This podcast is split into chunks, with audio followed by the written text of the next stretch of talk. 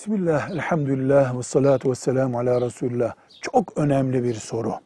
Trafik kazası yapan Müslüman ne yapacak? Eğer trafik kazası yapan Müslüman cana zarar verdiyse bir boyutumuz var.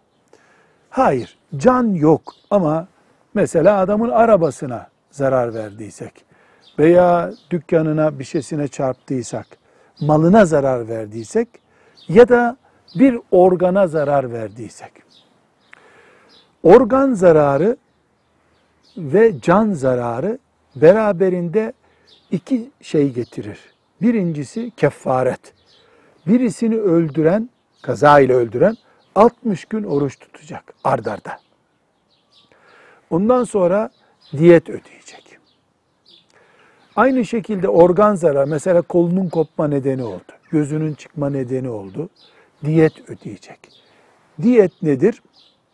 İşte her organın bir miktarı var. O miktarı en yakın müftüye soracak, ödeyecek. Eğer karşı tarafla sulh yapıldıysa bir rakam üzerinden bu sulh yani anlaştılarsa şöyle bir şekilde anlaştılarsa dinen bu anlaşmanın başka bir sakıncası yok. Kabul edilir bu.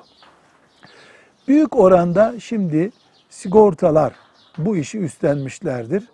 Sigorta ile yapılan ödeme öbür tarafı razı ettiyse inşallah bundan da bir sakınca olmaz. Yalnız trafik kazalarında ölümcül sonuçlara ulaşanlar kesinlikle 60 gün kefaret orucunu tutmayı unutmamalıdırlar. Bu bir kaza ile ölümün yapılması gereken orucu 60 gün orucudur ve ardarda tutulacak bu oruç.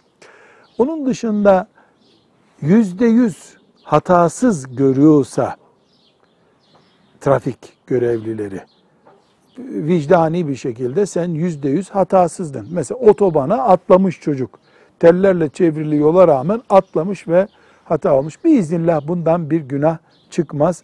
Diyet yolu kullanılırsa dünyevi vicdan açısından da rahatlanılmış olur bu trafik kazalarında umumen söylüyoruz. Ama kardeşlerimize tavsiyemiz hata oranını belirleyen trafik kuralı ve hatanın çeşidiyle yani ortaya çıkan hatanın çeşidiyle bir müftüye danışmaları daha faydalı olur. Velhamdülillahi Rabbil Alemin.